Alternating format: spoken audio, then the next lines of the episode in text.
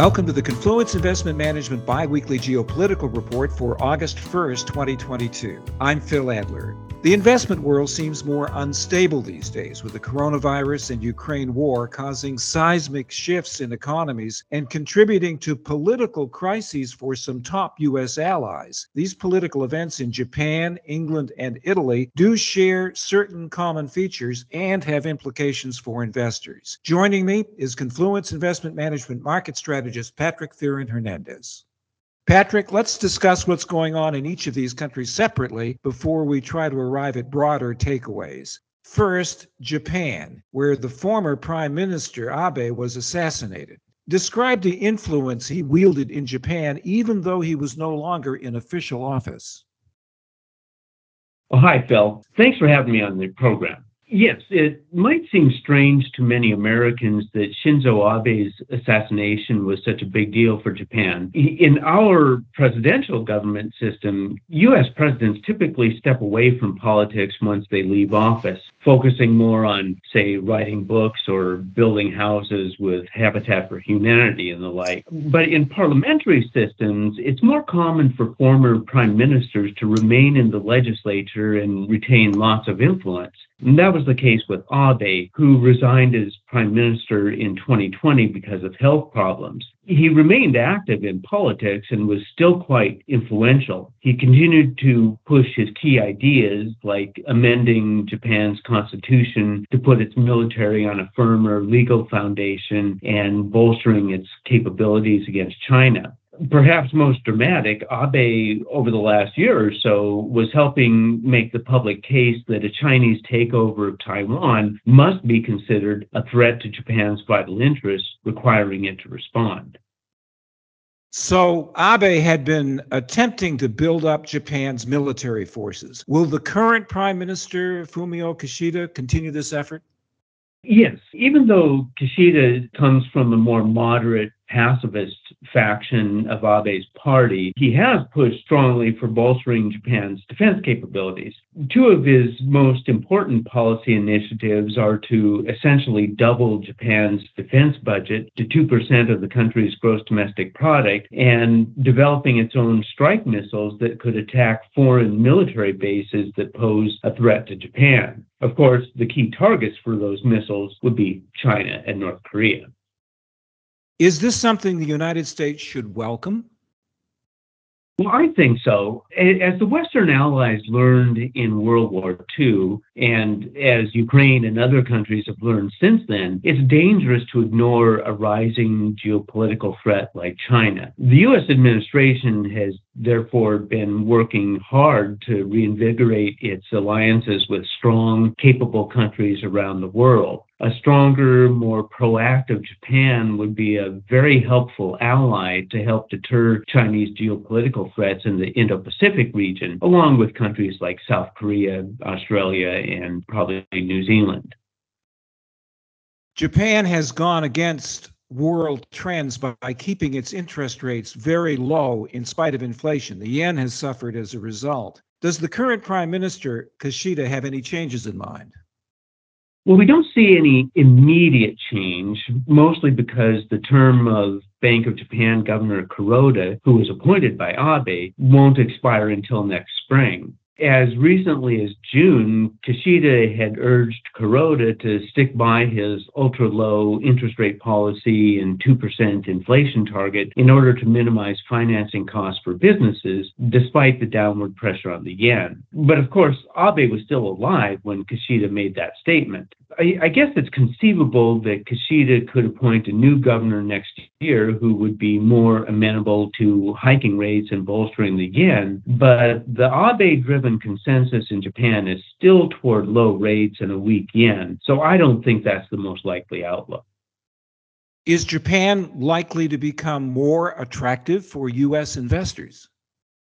You know, if you look across the whole waterfront of foreign markets, Japan already looks to be in the best position for near term economic growth and stock market performance as long as you strip out the potential negative effects of a further decline in the yen. In fact, in our asset allocation strategies, we've recently taken out all foreign stock exposure except for a currency hedged Japan fund. I think that's a pretty good vote of confidence for Japan, and it speaks to Japan's relatively better prospects while Europe is under the threat from the Ukraine war and its associated energy crisis, and as China is at risk of more government policy interventions, and as other developing countries are struggling with the strong dollar and rising interest rates.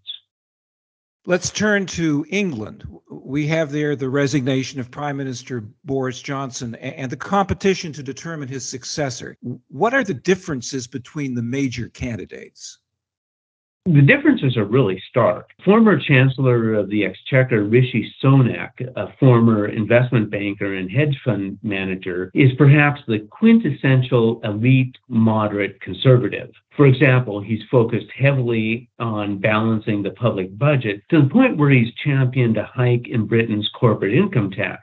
In contrast, Foreign Minister Liz Truss exemplifies today's populist far right conservative. For example, she champions a much more independent foreign policy, including Brexit, a strong military, and low taxes, but she's much more open to keeping public spending high so long as it serves her more conservative base. Who do you currently expect will prevail?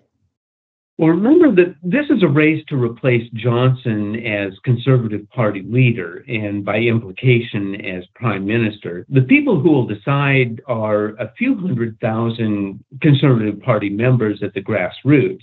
The latest polling suggests that the broader British electorate would prefer Sunak to be Prime Minister, but the party members who are going to vote seem to prefer Truss. If I had to bet right now, I'd bet on Truss. Patrick, will Britain continue to test its relationship with the European Union? In all likelihood, yes. After all, as foreign minister, Truss has been instrumental in pushing back against the EU UK Brexit deal and the provisions that Johnson didn't like, even though he signed off on it. In particular, Truss will likely support abrogation of the Northern Ireland Protocol, which is where the EU and the UK agreed to impose border checks on trade between Northern Ireland and the rest of the UK. In sum, we can probably expect continued trade tensions between the UK and the EU for some time to come, even under Truss. Is an environment, Patrick, of higher interest rates, lower taxes, and more government spending a likely outcome in England? Well, Truss wins as expected. That's exactly the kind of outcome that we would expect for the whole UK. How might this change the climate for U.S. investors? Well, that kind of policy mix, along with the deregulation that Truss also wants, could provide a lot of stimulus to the domestic economy and potentially support trade over the longer term. However, the most notable change might be that it could well boost the pound. Like most other major currencies, the pound has been depreciating as the Federal Reserve hiked interest rates aggressively. If Truss has her way and the Bank of England takes on tighter monetary policy as well, sterling could start to appreciate again. Let's look at Italy now. Italy does seem to have the highest degree of instability among the three countries we're discussing. A new government must be formed following the forced resignation of Mario Draghi. What's at stake here for the European Union? Well, what's at stake for the Union is really the union itself. For one thing, the populist and far right politicians who seem likely to form Italy's next government have often called for Italy to break away and strike its own course again. You know, certainly, they'd like to regain Italy's independent currency, the lira, and allow it to fall as it did in the pre euro days in order to buoy Italian exports. But more generally, they'd like Italy to break away from a lot of the rules imposed by Brussels, including fiscal constraints. Because of that risk, the political questions in Italy will tend to undermine the value of Italian bonds and drive up their yields compared with Germany. That's going to make it very hard for the European Central Bank to tighten policy without sparking a financial crisis in Italy. What's at stake here in terms of European support for the Ukraine war? Well, a new right wing government in Italy could also undermine the EU's support for Ukraine in the war. The most likely leader of such a government, Giorgia Meloni of the Brothers of Italy party, has changed her stripes recently and expressed strong support for Ukraine against Russia's aggression. But the other main right wing parties and their leaders have traditionally been much more supportive of Russian President Putin. A right wing government in Rome would therefore tend to slow down the EU's effort to sanction Russia and send more weapons and other help to Ukraine.